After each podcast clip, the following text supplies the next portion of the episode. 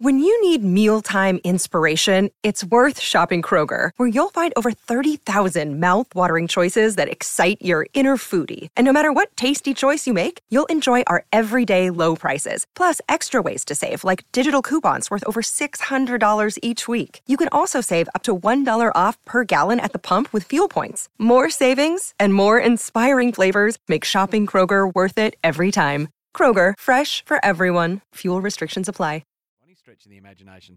I tell you, a title race that's uh, well and truly open, and it's right here in the A League. Last round ahead of us this weekend, ramifications everywhere. The top four are all playing each other, and not only playing each other, they're playing each other tonight. It's a magnificent setting, and to preview it and so much more, our regular Andy Harper's with us. G'day, Harps. Yeah, g'day. How you going? Good to speak to you, mate. Always is. Now, um, before we get to the A League, what of this? The discovery of the soccer ashes. This is something remarkable. A suburban garage that dates back, for those unfamiliar, 1922. Um, a hand carved wooden box containing the ashes of two cigars smoked by the captains of Australia and New Zealand after their first A international match on Australian soil way back in June 1923, Andy. Yeah, isn't it fantastic? Um, and everyone knew this, this tribute was alive, but didn't know it was well necessarily. Um, and Trevor Thompson, Ian Syson, the two key uh, historians who've dug around to, to trace this, Trevor Thompson in, in, particular, fantastic mini service to the game. The historian Ian Syson, whom I've mentioned just now, has coined a great phrase about the story of soccer in Australia and, and its people, and, it, and it's, that it's had a great capacity to forget what it's done, forget its achievements, and, and not report uh, the milestone matches and games and people, which obviously uh, is in direct contrast to some of the other sports uh, in our in our country. So I thought that's a great line that he's been he's been using for a number of years now, and, and that really comes into sharp focus with this this wonderful discovery. It's a beautiful piece of work. Yeah. just look at it. But what it in, what it embodies is even more impressive, and it's it's just a fan, it was a, fan, a fantastic news story. So I think for three decades, I reckon for thirty years, it said that Australia and New Zealand contested, you know, the soccer ashes, but of course, yeah. the trophy completely vanished in 1954 until now, and I think the Labor government last year commissioned uh, funds to find it. So. What, what what happens from now? I'm assuming we're going to start playing for the Ashes again.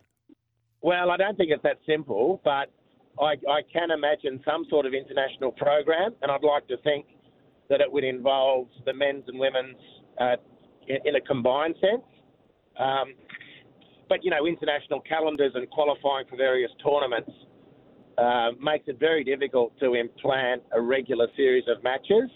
However, I would think that now that we have this this beautiful um, trophy, that there would be an added incentive now to schedule more matches somehow, um, and and to make the playing for this soccer ashes uh, something that comes alive again. It's not going to be an annual thing. It's not going to be, you know, rolled out every two or three years like the cricket ashes, um, because the world of football has a way broader scope than that, obviously, and the New Zealand and Australian national teams need to fit into FIFA windows and tournament qualification, etc. But it does give incredible impetus, and it does, it does it does anchor the game's history beautifully, whilst in passing does give some sort of window as to some of the political problems that the game has had over many, many years and what infighting has delivered in this particular case. I mean, uh, it seems to it seems to be the story that um, the trophy was was was not made available or was was was buried uh, in the wake of the of, of the fight between um, clubs that wanted to go professional and break away and mm. establishment clubs that didn't. Sounds much like the cricket breakaway in 1977 mm. and, the, and the rugby league war of more recent times between the ARL and News Limited. So these things happen in sport. Uh, this is an example of where that's happened in Australian soccer's history too. Yeah, and as I think you alluded to, it's been really well looked after. So Sydney Storey, the former chairman of the Australian Soccer Football Association, um, uh, whatever wherever he had it, Sydney, it's been very well maintained and looked after. It's come up magnificently well. Uh, so tonight, Andy, the top four: Melbourne City, Western Sydney, Adelaide United, Central Coast. What a night we've got ahead of us. Mate, it, it's incredible, really. There, there is no way you could have scripted this. Uh, obviously, that's that's one of the beauties of, of sport. Um, you certainly wouldn't have got many people scripting the Central Coast Mariners to be part of this. Uh, a lot of people hopefully would have had the Wanderers as a major injection for the competition to be in the top few teams. Everyone expected Melbourne City to be in the top four. Um, so really, three of the top four, I'm going to include Adelaide now in this. No one probably would have had them slated as a collection. Certainly not the one of the Mariners, and certainly not to be playing off in the final round together on the same night. I mean, the last point, of course, you can organise the draw that way if you're so inclined. But having known how long in advance the A League draw is set, even that is a bit of a miracle. It's mm. going to be a wonderful night of A League football. This. And what about elsewhere uh, for the rest of the round? Because uh, we're, we're going to have a hard time containing this into one conversation, Hubs, but there would appear to be ramifications and consequences just about everywhere. All the way, all the way. The other key match is uh, Wellington's game against Macarthur. Macarthur need to get away from the foot of the table and avoid the wooden spoon. And if they win, that leaves sixth place open for Perth Glory, who play at home. Um, and, and Perth, with that incredible game last week, have shown they're up for the fight. So that's the re- that's the real that's the top six interest uh, over the weekend outside of tonight.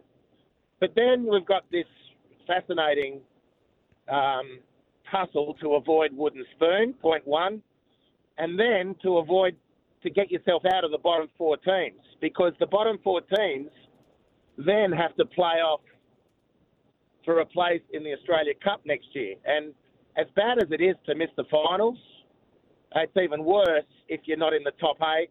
Even more embarrassing not to win that playoff and be in the cup next time round.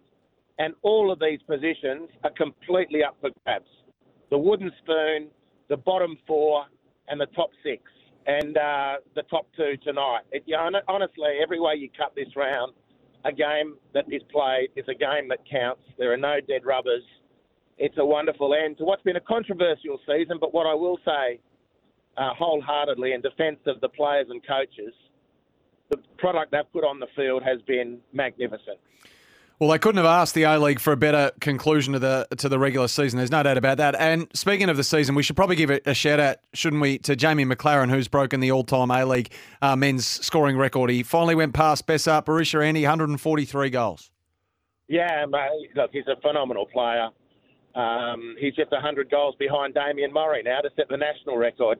And on his scoring rate, that's probably five seasons away, which he's got in him. I mean, wouldn't it be amazing. I, I, look, I don't know if he can do it. Damian Mori's record was just it is completely incredible. And but Jamie's the type of quality player who can do that. That'd be a great story. And then, um, of course, on Sunday we get the men's football out of the way by Saturday night, and then Sunday it's the women's grand final, which. Um, if it can avoid the, the rain bomb that's predicted to hit Sydney this weekend, uh, is going to be a fantastic match too.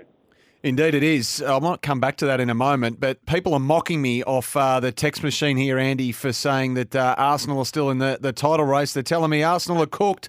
Catch up. The yeah. last time City bottled it with two games in hand was what? Yeah. Is it that simple?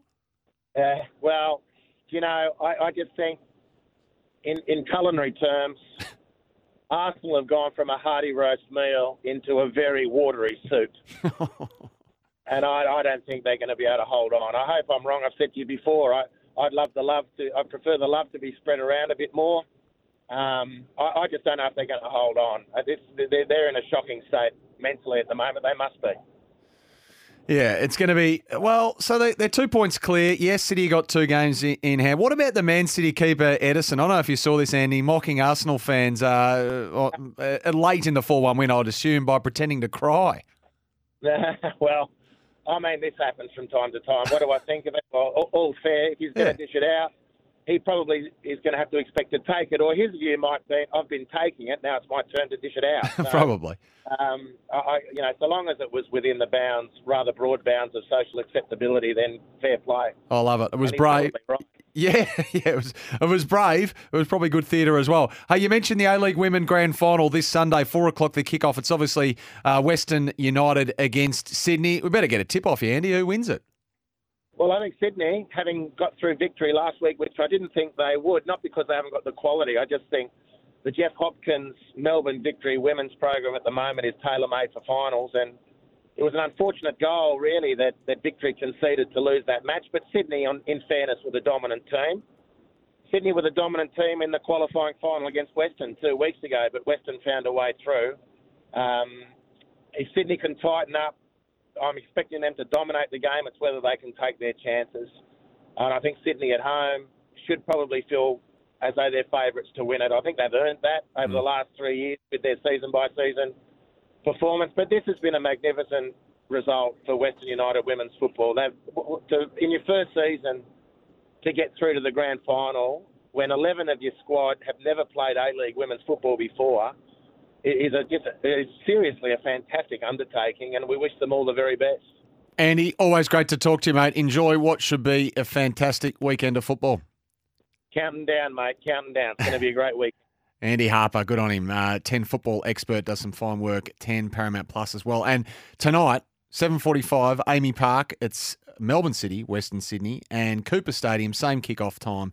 Adelaide United hosting Central Coast. Uh, Buddy Bet users, as we mentioned earlier, you want to follow the SEN Captain's Run account. You can comment or like on the jackpot group for tonight's game, but a reminder to ask yourself the question what's gambling really costing you? Uh, off the text, bro. Australia needs to concentrate on getting their hands back on the Bledisloe Cup. That is the real Ashes, Sammy boy.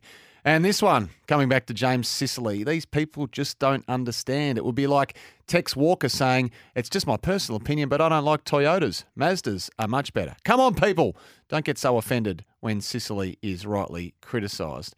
Um, I think it's pretty straight up and down myself, but we don't need to bang on about it. Uh, Miles Fitzner's not too far away.